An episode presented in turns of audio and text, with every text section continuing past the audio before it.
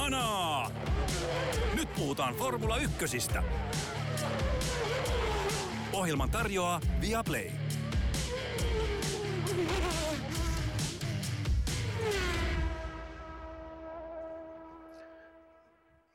Vappu on vietetty, on aika siirtää katseet jälleen Formula 1-sarjaan ja kalenteriin. Miamin osakilpailu ajetaan ensimmäistä kertaa tulevana viikonloppuna. Silloin ajetaan sunnuntaina Miamin NFL-stadionin liepeillä ja ympärillä Tekojär, Tekojärven maisemissa. Mikä voisi olla amerikkalaisempaa, ja silloin kun tällaisista asioista on puhe, niin silloin on pakko olla mukana HANA-ohjelman virallinen kulttuuriasiantuntija Joonas Kuisma. Jälleen kerran, pistetäänkö HANAa? Pistetään HANAa. Loistavaa. Eli tosiaan F1-sarja kurvaa Miamiin. Kasvu USAssa sarjalla on ollut aivan huikasevaa viime vuosina ja aletaan palata siihen aikaan, kun 1980-luvulla ajettiin USAn äh, oli USA West ja USA East, silloin toki se West tarkoitti usein Long Beachia, nykyisin se sitten tarkoittaa Austinia, joka on siellä jossain keskivaiheella. Miamiissa vedetään ensimmäinen kisa ja järkevästi näen, että juuri kun ollaan päästy ajamaan ensin Euroopassa, niin sitten lähdetään maailmalle. Mutta oli miten oli, tosi, tosi mielenkiintoinen kilpailu tulossa, ainakin mun mielestä. Nimittäin nyt ajetaan taas kerran kokonaan uudella radalla, vähän erilaisella layoutilla kuin mitä muualla nähdään. Joonas, mitä sä ennen kaikkea odotat? Siis ihan yleisesti, oli se sitten kisa tai mitä tahansa sen ympärillä, mitä sä haluat kaikista eniten nähdä ja mikä sä, mitä sä odotat täältä Miamin GPltä?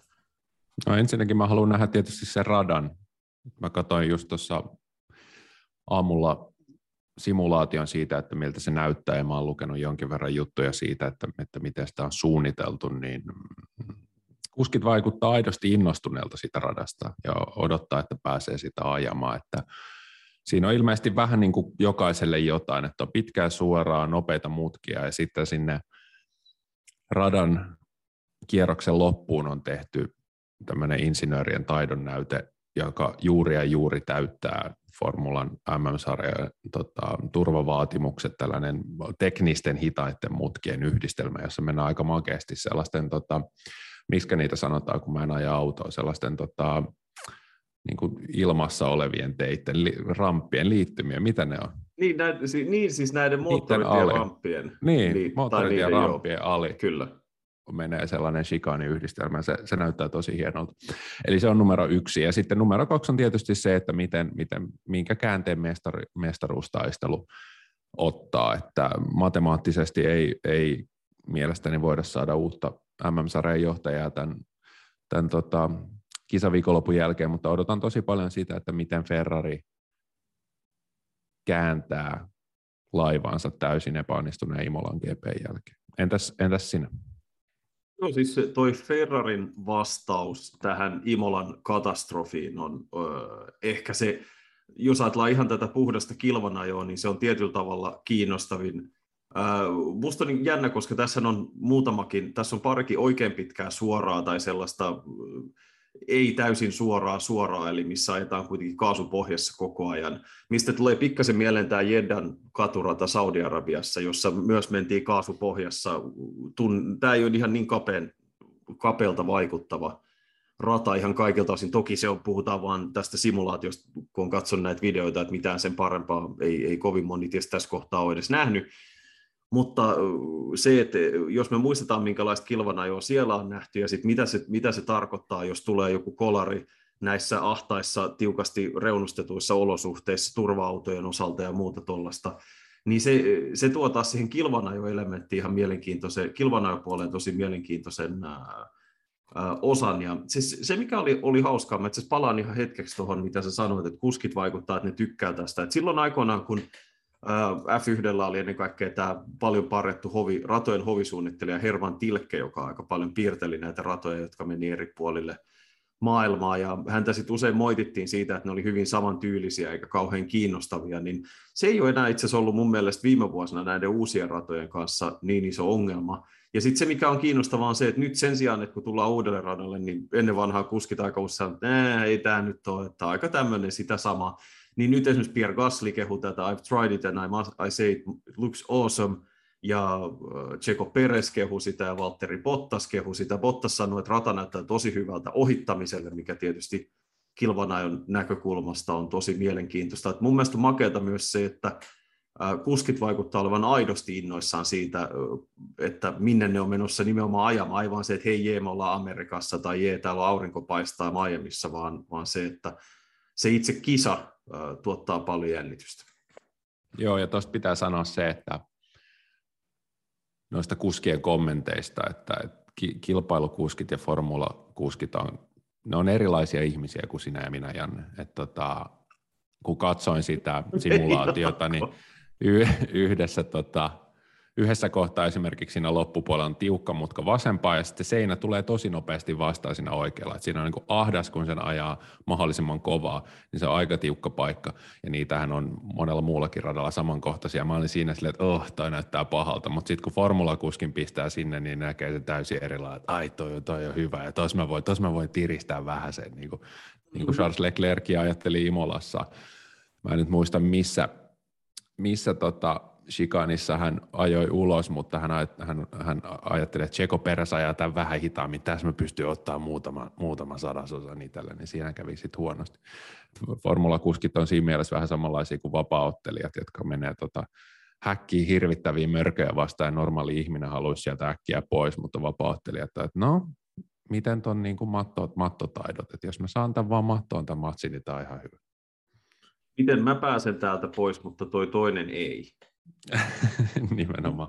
tota, äh, mulle tuli siitä samaisesta seinäkohdasta välittömästi mieleen Montrealin radan, tämä niin sanottu Wall of Champions, vai mikä sen nimi onkaan, eli mm. tämä pääsuoralle johtava viimeinen mutka, jossa kovin moni, kovin moni mestari on telonnut autonsa oikean takarenkaan, sikäli kun mä oikein muistan, miten päin se mutka menee, niin tota, se on ihan jännä nähdä, että tuleeko tuosta sellainen, just niin kuin vihjasit, että yliyrittäminen ja muun johtaa siihen, että nähdään, nähdään näitä kolareita, niin se on erittäin mielenkiintoista, ja tässä on tosiaan paljon, paljon ihan makeen näköisiä kohtia, ja tietysti niin kuin nykyisin, niin puolet kisasta mennään kaasupohjassa ja 300 miljoonaa ja, ja mm. kat, sitten katsotaan, mitä tapahtuu ohituspaikalla. Mutta muutamakin, niin kuin Bottas sanoi, niin muutama ihan selkeä alue tuonne on piirretty sitä varten, että tästä päästä. Ja varsin kun niin kuin ollaan puhuttu aikaisemmin viikolla, niin tämä autojen helpottunut seuraaminen, niin tämän teknisen viimeisen osuuden jälkeen pitäisi sitten aueta niitä parhaita ohitustilaisuuksia, ja näin sen, näin sen kuvittelisi myös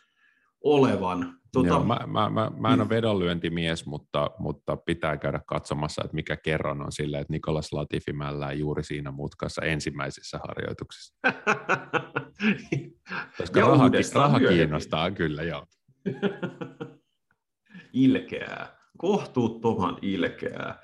Tuota, Mä en tiedä, eihän siis mitään ratoja nyt ei voi vetää suoria yhtäläisyysviivoja toisiinsa, mutta mä, mä oon itse päättänyt, että tässä on samaa kuin tässä Saudi-Arabian radassa, niin sen takia mua rupesi heti kiinnostamaan, että mietin taaksepäin, että miten tämä meni, äh, miten tämä menikään silloin, kun täällä ensimmäisen kerran naittiin, silloin Verstappen voitti hyvin niukasti ennen Charles Leclercia, äh, nähtiin draamaa silloin kisan loppuvaiheella, mutta tämä oli myös edelleen niitä kilpailuja, Tämä oli myös edelleen niitä kilpailuja, joissa Mercedeksen voimanlähteillä liikkeellä olevat autot oli varsin vaatimattomia koko viikonlopun, oikeastaan kaikki mukaan lukien myös itse emotalli. Toki heillä on ollut sit omia vaikeuksia myös myöhemmin, mutta jännä nähdä, että tuleeko tietynlainen toisinto täällä vai onko sitten nähdyt parannukset ja, ja kehitysosat, mitä autoihin tuotu, niin tuoneet sitten muutosta näihin voimasuhteisiin. Mutta sanotaan, että ihan eri asetelmista tähän kisaan lähdetään kuin silloin viimeksi, paitsi että Ferrarin tilanne, niin myös se, että silloin tähän kisaan lähdettiin sillä ajatuksella, että onko McLaren ja Aston Martin kaksi huonointa autoa koko gridillä, ja aika paljon sitten on kuitenkin muuttunut sen jälkeen varsinkin toisen tallin osalta. Joo, kyllä. Yksi, yksi pointti, mikä mulla vielä, vielä tuli mieleen, oli se, että Ralf Schumacher oli antanut aika paljon runtoa tota, veljensä pojalle Mick Schumacherille, jolla on ollut jälleen kerran vaikea alkukausi, mutta hän, hän uskoo, että Mick, Mick parantaa tällä Miamiissa, koska Mick on hyvä uusilla radoilla. Niin jos mä äsken tota, soimasin Nikolas Latifia, niin en mä antaisi ihan hirveästi tota, mahdollisuuksia sille, että Mikki ajelee tässä tota, puhtaa ja ehjän viikonlopun. Niin, tämä on niinku se on jännä juttu, miten aina mielikuvat ja, ja verrokki, verrokit vaikuttaa siihen, miten me mielletään ihmiset. Ja, ja tota, tosiaan Kevin Magnussen ei ole tehnyt kauheasti palveluksia Mick Schumacherille ja sillä tavalla, että miten, miten hänet mieltää kuskina tietysti niin kun, kun peilataan aikaisempaa. Ja, ja toisaalta sitten taas Bottas on, on hyvä esimerkki päinvastaisesta, että siinä missä Mä luin ihan mielenkiintoisia, siis nythän Englannissa juostaan paniikissa ympyrää ja peitellään korvia ja suljetaan silmiä siltä, että mitenkään ei ole mahdollista, että, ää, et, että tota, kuningas seitsemänkertainen maailmanmestari olisi jotain virheitä joskus tehnyt.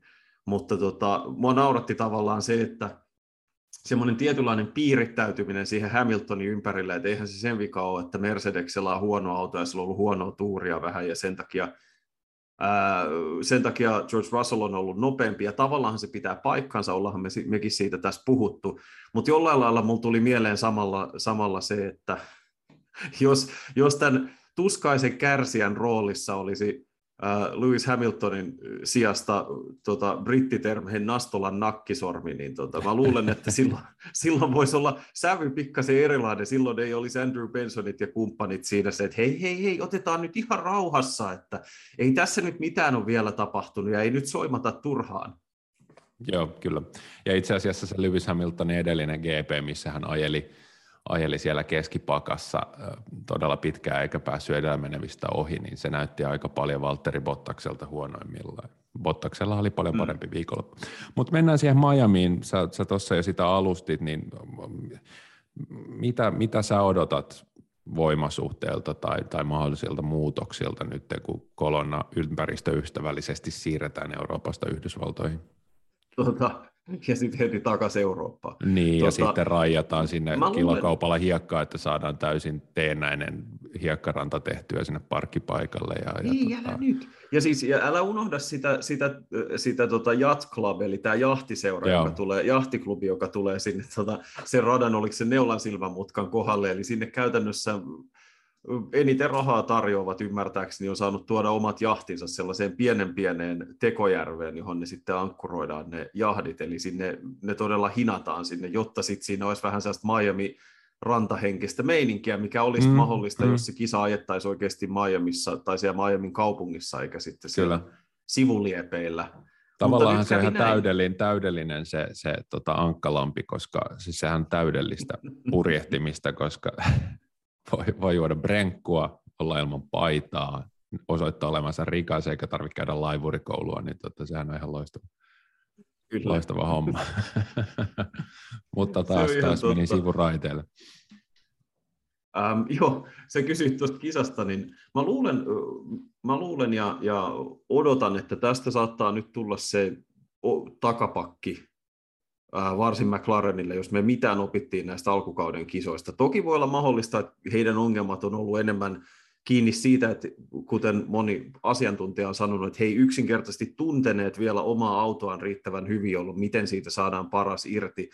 Mutta jos mitään indikaattoreita näistä alkukauden kisoista oli, niin siinä missä Imolassa ja, ja Australiassa on paljon samoja piirteitä, ja ehkä sen takia sitten he sai siitä autosta aika paljon irti, niin sitten toisaalta tämä Miami on tyylillisesti niin erilainen, pitkinen, suorinen ja paljon hitaita mutkia, mikä on taas se ollut se heidän auton akilleen kantapää, just nämä tosi tosi hitaat mutkat, niin silloin, jos, jos sellaista kisaa tulee, missä heillä on vaikeampaa, niin tämä varmaan olisi yksi sellainen, ja se hyvin todennäköisesti piinaa myös Aston Martinia, tämän viikonlopun aikana. Ja, ja sitten se toisaalta, sit, mistä ne isoimmat suoratehot löytyy, eli todennäköisesti Ferrarin voimanlähteet, niin tämä saattaisi olla semmoinen kisa, missä paitsi Alfa, niin myös Haas nähdään sitten näillä yllättävämmillä sijoilla siellä kympin sakissa. Muutkin kuin Kevin Magnussen. Ja, ja se olisi, tota, sehän olisi Haasille ihan hirveän tärkeää kotikisa. Ja, ja vuosien Kyllä. huonon menestyksen jälkeen, niin tämä, tämä olisi heille niin PRn kannalta todella, todella tärkeä juttu, että, että he onnistuisivat. Mä en osaa tuosta Mäkistä sanoa. Mä, se, se, mitä sä sanoit, niin kuulostaa järkeenkäyvältä ja voi hyvin pitää paikkansa, mutta sitten niin kuin vaikea sanoa, että mikä on ratasidonnaista heidän suorituskyvyssään ja mikä on kehitystyötä ja mitä he ovat aidosti saaneet tehtyä ja miss, mi, niin kuin, että missä Aston Martin menee. Ja onko, onko esimerkiksi Mercedeksen voimalähteessä pystytty tekemään jotain muutoksia tai parannuksia, tai onko aerodynamiikkaa pystytty muuttamaan jotenkin näissä Mercedes-voimalähteisissä autoissa siten, että se, että se toimii paremmin. Et sit, sitä on niin kuin tässä vaiheessa hirveän vaikea vielä sanoa, enkä mä lukenut mitään täysin yksi, yksiselitteistä ja vedenpitävää arviotakaan siitä, että, että aika näyttää. Mutta tota, kun Mercedeksestä tuli puhe, niin kiinnostaa erittäin paljon, että mitä Mercedes tekee nyt tänä viikonloppuna. Ja erityisesti, että mitä se Mercedeksen autojen pomppiminen näyttäytyy nyt Yhdysvalloissa, koska jos se on sitä samaa tota, vikuroivalla aasilla ajamista, mitä se on tähän asti ollut, niin tuosta tulee aivan hirveätä tuskaa heille tuosta GPstä niillä pitkillä suorilla. Mutta tota, Toto Wolf on toisaalta sanonut, että he saisivat nyt sen viimein kuriin ja se auton piilevä suorituskyky saataisiin esiin. Mitä, mitä sä Janne luulet, niin kuin Mercedes sanoo koko ajan, että tämä on hyvä auto, kun me vaan saadaan tämä yksi, yksi ongelma, eli pomppiminen ratkaistua, niin uskotko se siihen? No, tietysti Ossi Oikarinen on varmaan oikein mies vastaamaan tähän. Mun, us, mun veikkaus on se, että siis kyllä, niin kauan kuin se ratkaisu, siis tällä, tällä haavaahan se ratkaisu on ollut se, että he on joutunut nostamaan sitä ää, auton tavallaan korkeutta radan pinnasta, eli kyllähän he on sen silloinkin ratkaisut. Se, että jos he pystyy ratkaisemaan sen tavalla, että ne pystyy ajan sen siinä normaalilla siinä normaalissa asemassa, mikä nyt aiheuttaa sitä pomppimista, niin kyllähän sen kuvittelisi nopeuttavan huomattavasti, koska sitten se myös, niin heillä ilmeisesti yksi isommista ongelmista verrattuna Ferrariin on ollut se, että vaikka Ferrari kärsii myös siitä pomppimisesta, niin silloin kun se auto ajetaan mutkaan, niin se pomppiminen päättyy hyvin tehokkaasti, jolloin sit se ei haittaa sitä ajamista nopeissa mutkissa esimerkiksi, ja minkä takia sit he ei joudu tekemään niitä samoja kompromisseja kuin mitä Mercedes tekee, niin tietysti se, se vaikuttaa aika paljon siihen, että kun puhutaan, että miten pienet marginaalit kuitenkin, että jos tämä asian korjaaminen toisi heille vaikka 30 sekunnissa kierrosaikaan parannusta, mikä olisi jo huikea, sehän on massiivinen määrä, niin silloin he on jo hyvin lähellä sitä kärkitaistelua, ja silloin se myös tarkoittaa, että he pystyvät ajamaan kisojen aikana tiiviimmin kilpaa edellä olevien autojen kanssa ja tällaisia asioita. Et sikäli jos he löytää sen korjauksen, niin kyllä mä uskon, ei he ihan siellä, tuskin se ihan suoraan vetää Ferrarin ja Red Bullin vanaveteen, mutta siinä, on just, siinä saattaa hyvinkin olla sellainen kerrannaisvaikutus, että kun tämän yhden asian korjaa, niin se avaa myös sitten väyliä muiden ongelmakohtien ratkaisemiseen sen jälkeen. Mm, ja Hamilton ilmeisesti oli jo kommenteissaan luopunut mestaruustaistelusta tälle kaudelle. Luonnollisesti. Mutta kuitenkin valtavan pitkä kausi vielä, mitä niitä on, onko 19 GPtä vielä jäljellä, että, että, että kaikki on kotiin päin. Ja sitten täytyy muistaa, että ensi kaudella ajetaan samoilla säädöillä, että, että, että Mercedes voi myös, jos se palaa lähelle, lähelle kärkeä tässä hissukseen, niin se pystyy sitten taas ensi kaudella mahdollisesti välttämään ne virheet, mitä se on tehnyt tällä kaudella, ja sitten me nähdään taas hopeanuolet siellä kärjessä, mutta, mutta joo, todella, todella kiinnostavaa nähdä, että millaista röykyttämistä se heillä nyt on viikonloppuna. Ja todella kiinnostavaa nähdä myös, että miten George Russellin ja Lewis Hamiltonin välinen suhde ja mm-hmm. välinen voimasuhde kehittyy, koska Russell on ollut nyt parempi ja, ja tässä on nyt laatumedioissa, laatumoottoriurheilumedioissa puitu paljon kommenteissa sitä, että, että miltä Russellin tulevaisuus näyttää Formula 1 ja mitä tämä kertoo, kertoo hänen tulevaisuudesta ja toisaalta, että mit, miten se hänen ja Hamiltonin välinen kilpailu menee. Ja Lewisillahan ilmeisesti vähän kiristää, eikö? Sä, sä olet lukenut näitä kommentteja myös. No vähän joo, mutta siis hän on niinku suhtautunut kuitenkin sille kohtalaisen sillä tavalla maltillisesti, ja tietysti tämä nyt tämä klassinen, että luovutaan mestaruustaistelusta. Ymmärrän toki sen sikäli, että se ero on ollut niin suuri, mutta tavallaan se, että kyllähän hänkin tietää, että jos ne niitä korjauksia löytää, niin se tilanne voi muuttua aika nopeasti, mutta se on ihan turha luoda sellaisia ylimääräisiä odotuksia ja paineita, että on ihan klassinen liike, että otetaan tietyllä tavalla itse paineet pois tilanteesta ja todetaan, että tässähän tämä menee kivasti keskikastissa, että katsellaan, yritetään parhaamme ja katsotaan, mihin se riittää. Kaikki suomalaiset tunnistaa tuon lauseen aika monesta eri urheiluyhteydestä. Tuota, yksi asia, johon mä halusin tarttua, ja sä mainitsit sen tuossa aikaisemmin, eli Haas ja Haasin kotikisa. Mm. Öm, Luuletko että kovin moni amerikkalainen mieltää Haasin amerikkalaiseksi talliksi? Toi on erittäin hyvä kysymys. Enkä mä, mä sanoisin enkä... nimittäin vahvasti, että ei. Niin. Haas ajoi viime vuonna Venäjän lipun väreissä. No esimerkiksi. Se on äärimmäisen epäamerikkalaista. Niin ja siis, ja siinä on siis on muitakin asioita, että joo, Gene Haas on amerikkalainen ja Tallilla on toinen sen tukikohdista, koska logistisesti USA on aika hankala paikka F1-tallin päämajalle. Toki se saattaa muuttua, jos kohta viisi tai kuusi kisaa ajetaan USAssa. Mutta tota, niin, siinä on se, että tallin kuskit on muualta kuin USAsta ja aina ollut. Niillä ei ollut yhtään amerikkalaista kuljettajaa, niillä ei ole amerikkalaista tallipäällikköä, niillä ei ole ketään sellaista näkyvää, ulospäin näkyvää amerikkalaista kasvua, koska Gene Haas myös esiintyy aika harvakseltaan F1-yhteydessä julkisuudessa. Et yleensähän on aina Günther Steiner, joka puhuu. Niin tavallaan mikä Haasissa on sellaista, mikä sanoo, että tos, tämän, tämän takia tämä on amerikkalainen talli. Ja mä luulen, että Esimerkiksi jos, jos joku amerikkalainen kuljettaja, Colton Herda tai joku muu ää, sarjaan murtautuu, niin hän saa välittömästi sen kansakunnan kannatuksen taakseen, jos se menestyy. Mutta tota, et se on se ilakointi ja riemu siitä Haasin amerikkalaisuudesta tai minkä tahansa amerikkalaiskuljettajan amerikkalaisuudesta alkaa siinä vaiheessa, kun se menestys alkaa. Ja siihen, siihen asti se on vain yksi talli muiden joukossa. Ja se on se vaikutelma, mikä mulle on syntynyt siitä ihan kun seuraa amerikkalaista urheilumediaa. Että ei se Haasilla, että jos F1 ajaisi suomalainen talli tai ruotsalainen talli tai joku muu, niin se niin kuin siinä maassa seurattaisi herkeämättä juuri sen tallin jokaista sekuntia ja tapahtumaa. Mutta Amerikassa Haas ei herätä minkäännäköistä. Se mun, mun nähdäkseni ainakaan niin valtamediassa mitään sellaista, että hei, tässä on syy, miksi me seurataan erityisesti just näitä tyyppejä. Joo, ja sitten Haasillahan ei, ei oikein ole minkälaista identiteettiä.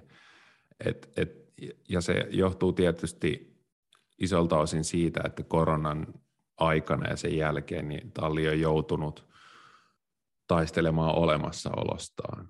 Että kuvaava, kuvaava on se jakso Netflixin formuladokumentissa, missä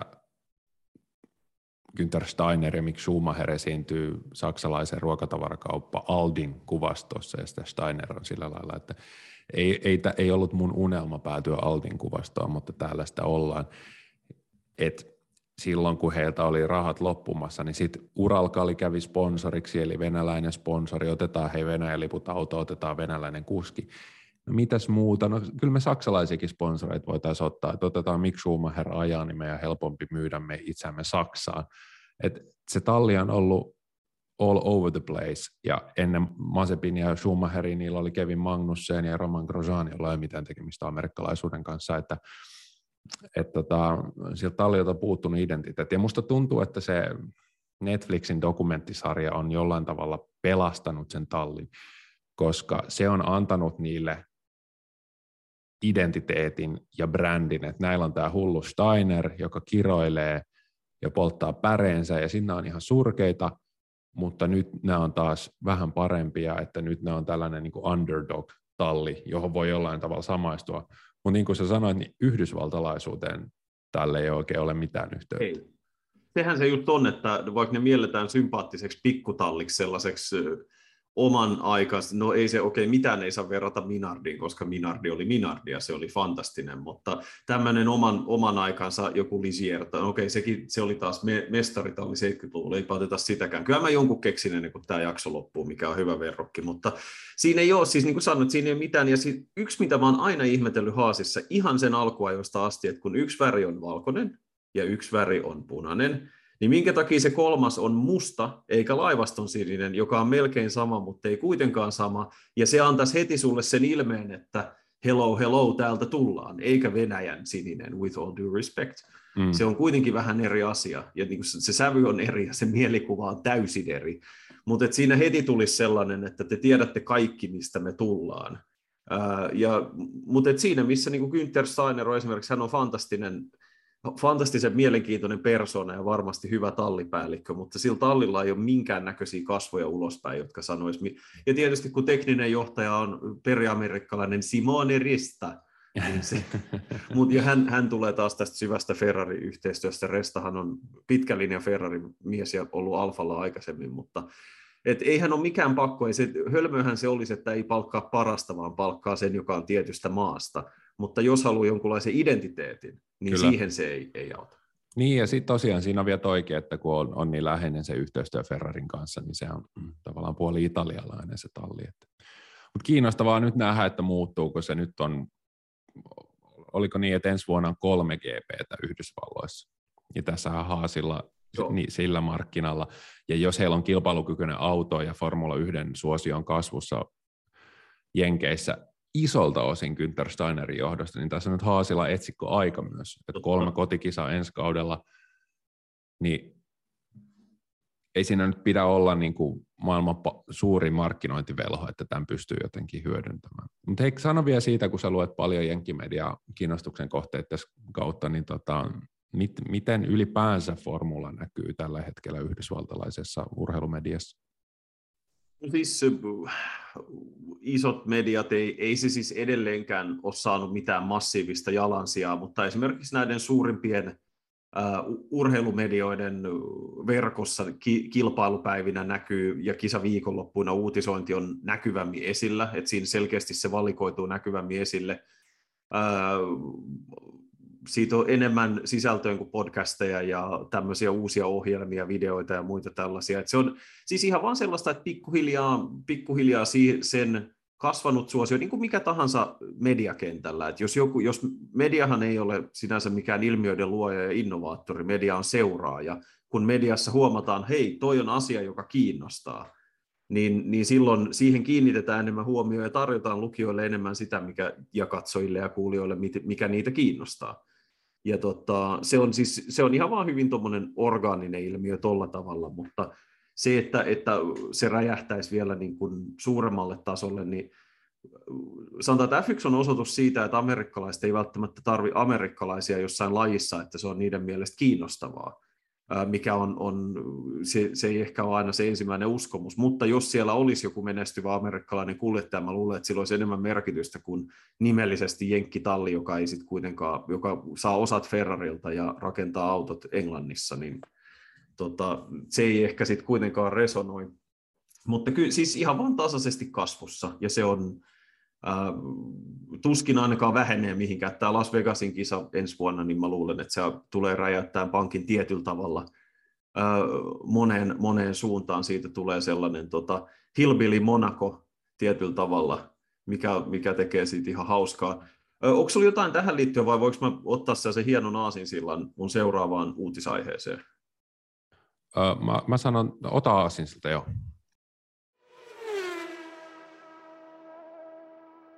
Joo, hypätään Asbridgea pitkin seuraavaan aiheeseen. Että mä haluan pysyä haasissa, mutta vähän mutkan kautta.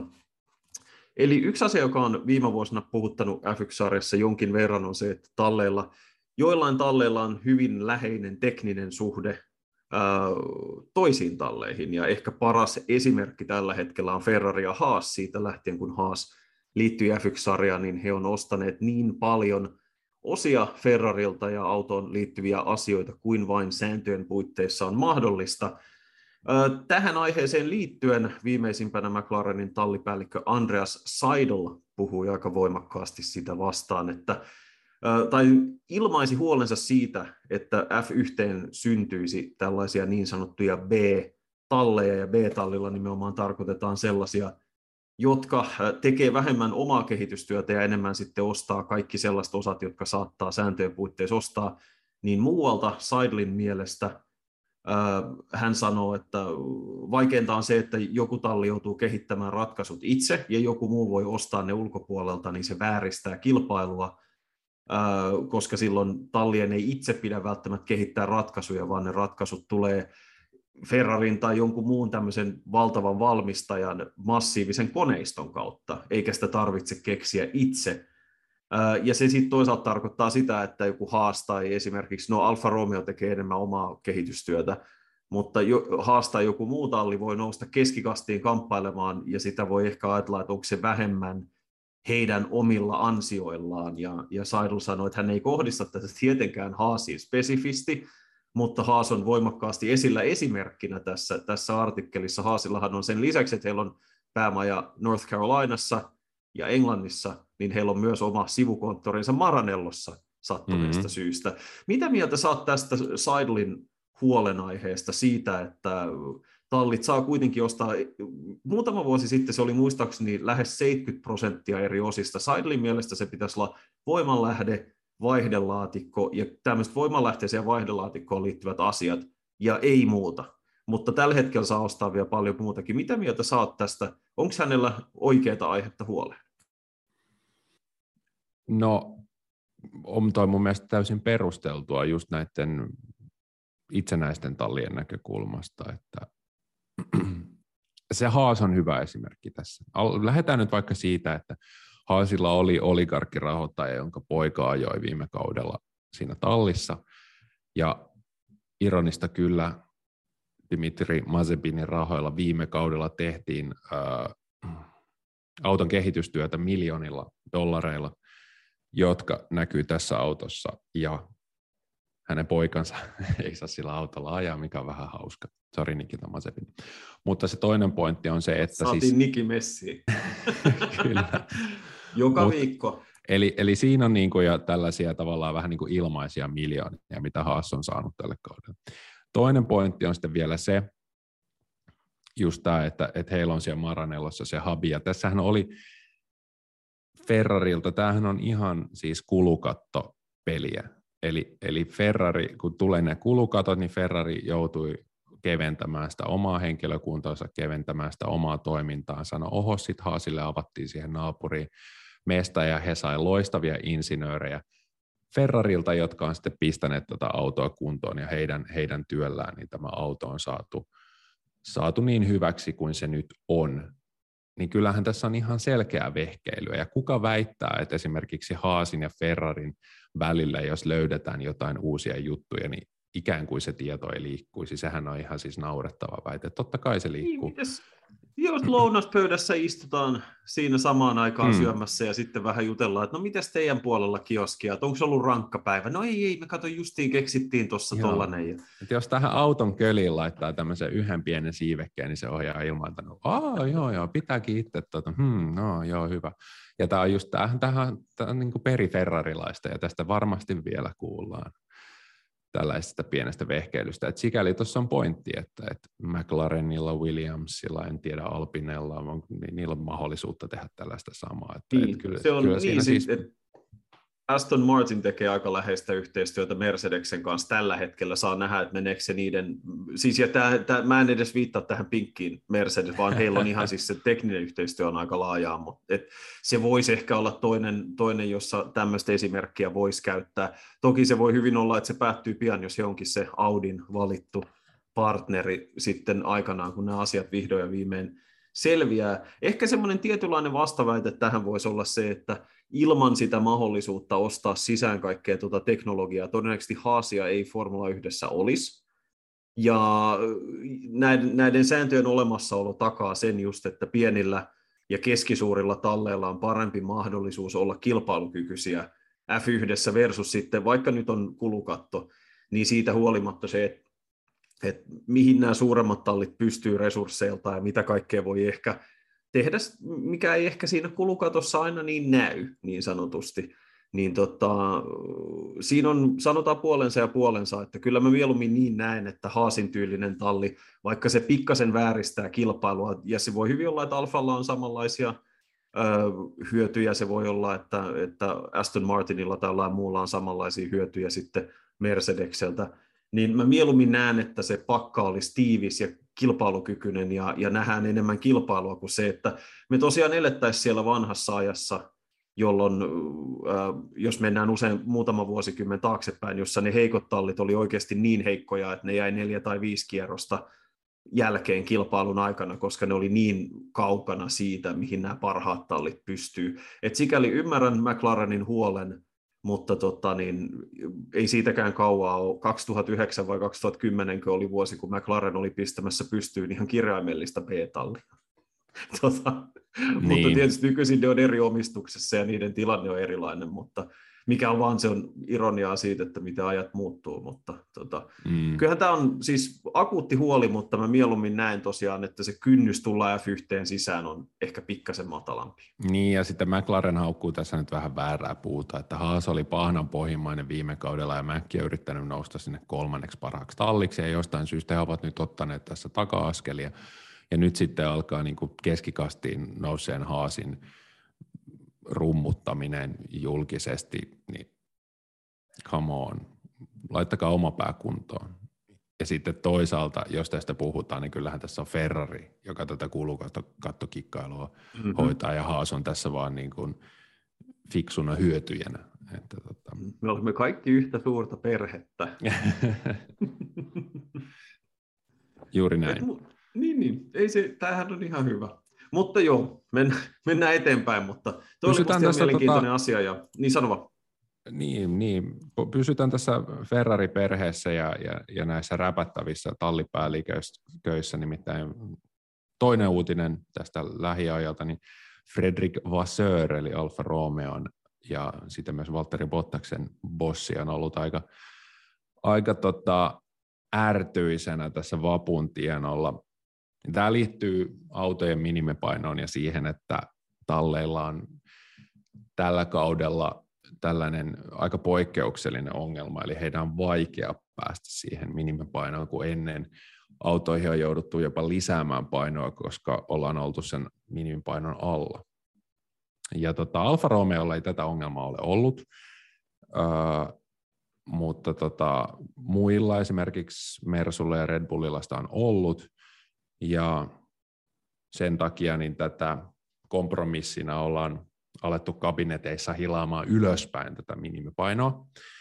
Ja tota, tämä on Vassööriä sitten suututtanut, koska hän tietysti kokee, että Alfa Romeota rangaistaan siitä, että he tuli kauden alussa sopivan painoisella autolla testeihin.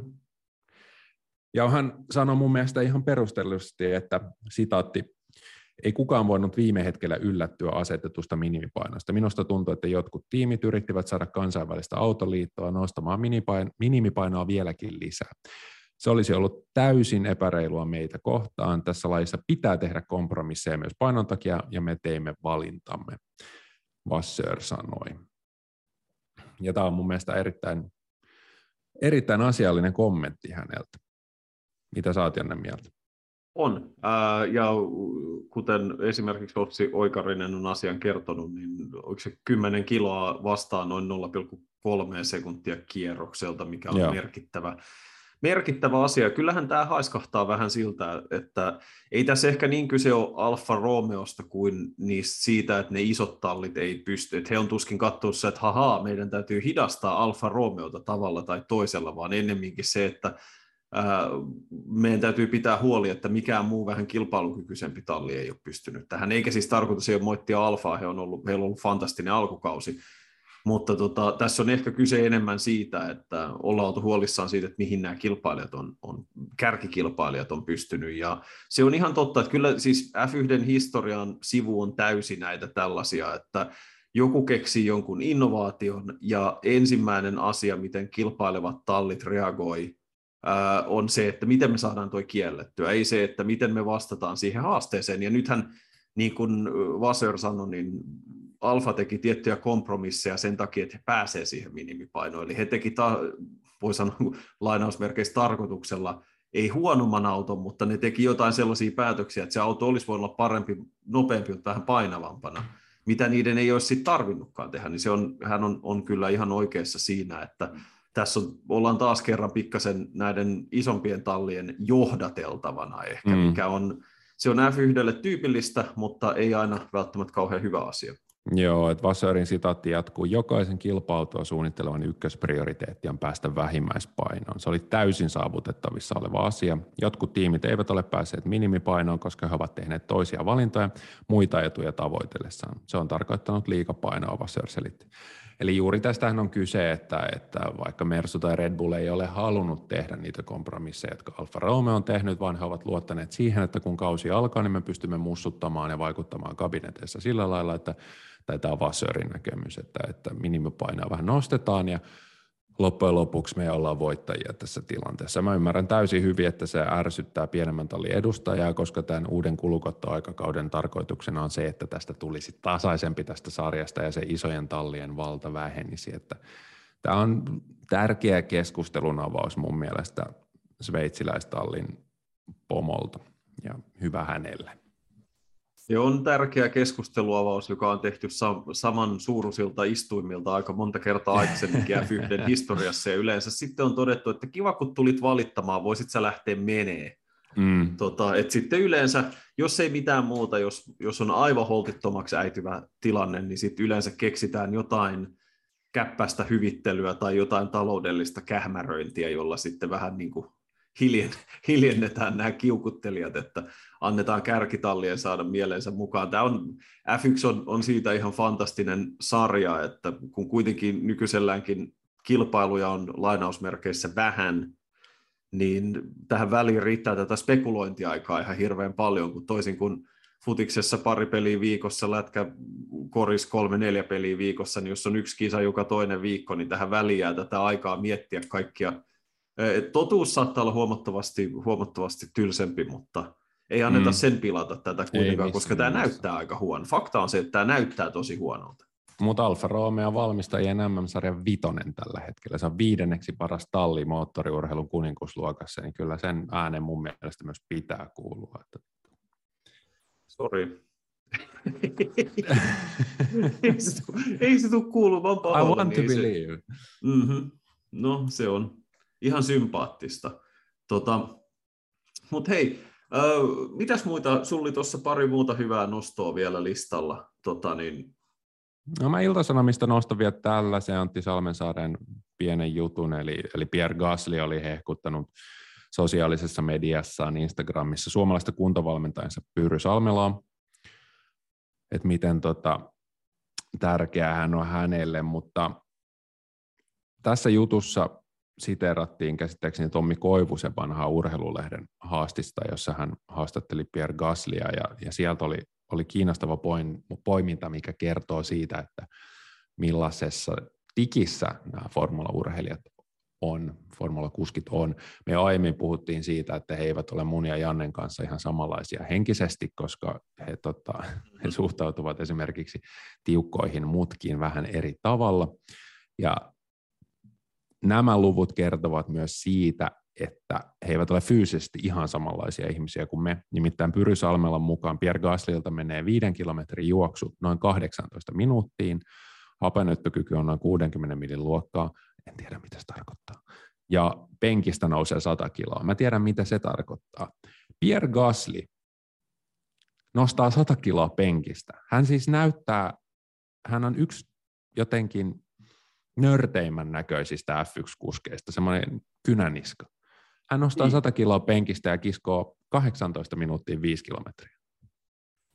Se on uskomaton. Se näyttää, se näyttää sellaiselta tyypiltä, just tiedätkö, se douchebag, joka tulee johonkin puistoon kitaran kanssa ja sitten se nojaa johonkin puuhun ja se rupeaa renkuttaan sitä ja sitten kaikki mahdolliset tytöt menee siihen ympäri, että Juuri sä, oot näin. Niin, sä oot mm. niin taiteellinen ja sitten katsoo siinä vieressä, että lähes sen menee siitä. Niin, itse juo kuudetta lämmintä kaljansa siinä vieressä. Kyllä. Juuri näin. 100 kiloa penkistä, ja sehän nostaa niskalla varmaan 200 kiloa.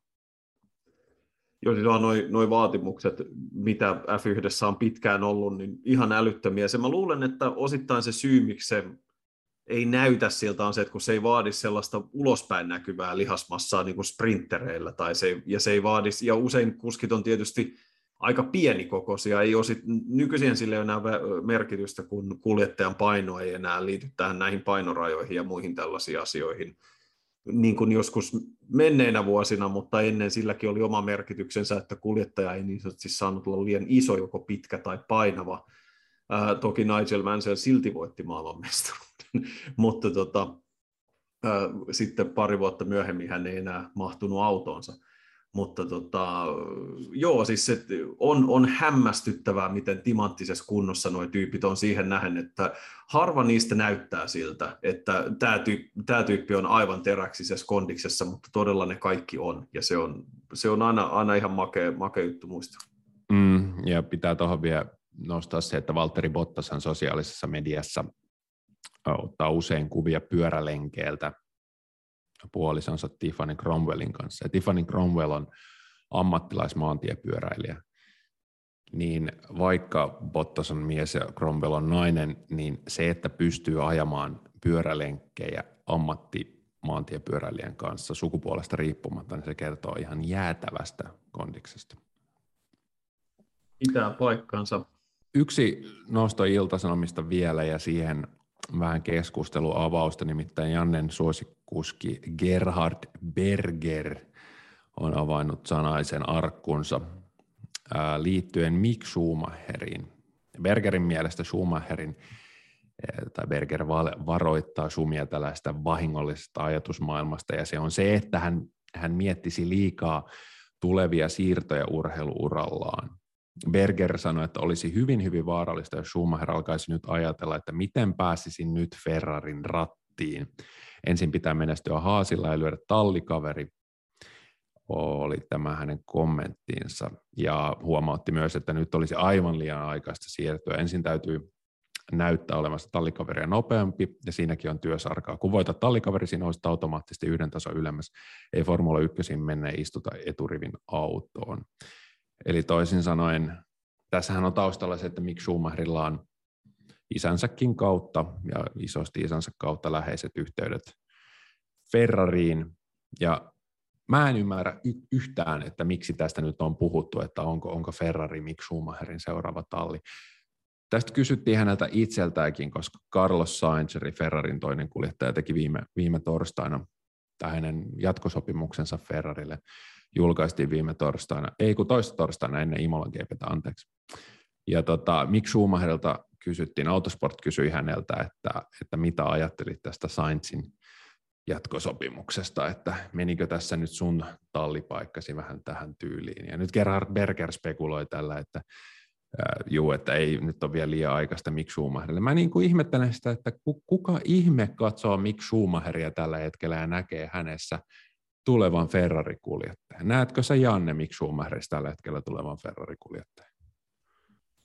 No sanotaan tuohon se hankala nähdä, kun tosiaan peilaa näitä tuloksia tallikaverit vastakkain. Et me tarvitaan ehkä vähän enemmän vastauksia siitä, että Schumacher ensinkin ne ensimmäiset M-pisteet pitää pystyä ihan tässä lähiosakilpailuissa ottamaan, mutta myös se pidemmän päälle se päänahka tallikaverista, no edes kerran, niin siinä on, siis mä ymmärrän, miksi se yhteys on olemassa, ja se oli viime kauden jälkeen perustellumpaa ajatella, koska se ero hänen silloiseen tallikaverinsa oli niin suuri, että se näytti, että hei, tämä kundihan on oikeasti melkoinen vauhtimenijä, ja sitten tänä vuonna on ollut, ollut tilanne toinen. Toki kun kirvestä ei pidä heittää vielä kaivoon Suumaherin osalta, mutta kyllähän tämä antaa mm. meille enemmän vastauksia siitä, että et ei, hän ei välttämättä ole se tyyppi, joka siihen Ferrarin ohjaamoon kannattaa ensimmäisenä olla sijoittamassa. Ja tosiaan kun Sainz ja Leclerc on molemmat kuitenkin yhä verraten nuoria kuljettajia, että ei, ei ole tavallaan mitään syytä ajatella, että miksi kumpikaan olisi esimerkiksi ikääntymässä ulos ohjaamosta,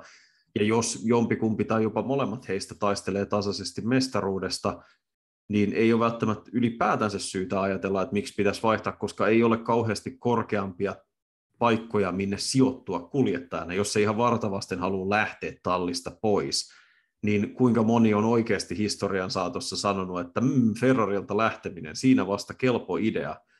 Ää, toki sellaisiakin tilanteita historian saatossa on ollut, mutta ei ehkä ihan täysin nyt ensimmäisenä tule mieleen, niin, niin kyllä se kovin ennenaikaiselta tuntuu tämän hetken tulosten valossa miettiä mitään sellaista skenaarioa, missä miksi Schumacher ajaisi Ferrarilla, mutta mä toivon, että hän kehittyisi siihen pisteeseen yksinkertaisesti siksi, että se olisi makeeta, mm, mutta joo, ei, joo. Ei, ei mulla mitään sellaista, niin kuin tällä hetkellä on mahdoton oikein osoittaa mihinkään sellaiseen, mikä sanoisi, että tota, tarjoukset pöytään, että se, että hän pitää kiitosta Haasin paikasta, on ihan se niin kuin lähtöpiste sitten.